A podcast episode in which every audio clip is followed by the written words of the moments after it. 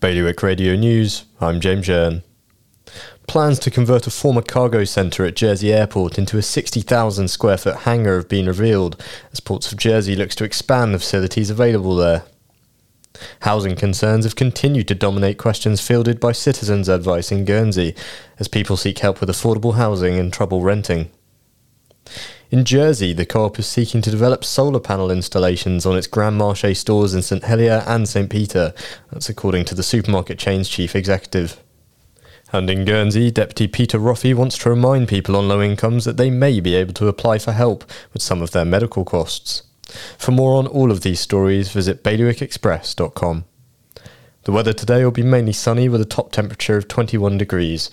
High tide will be at 20 to 11 this evening. Bailiwick Radio News.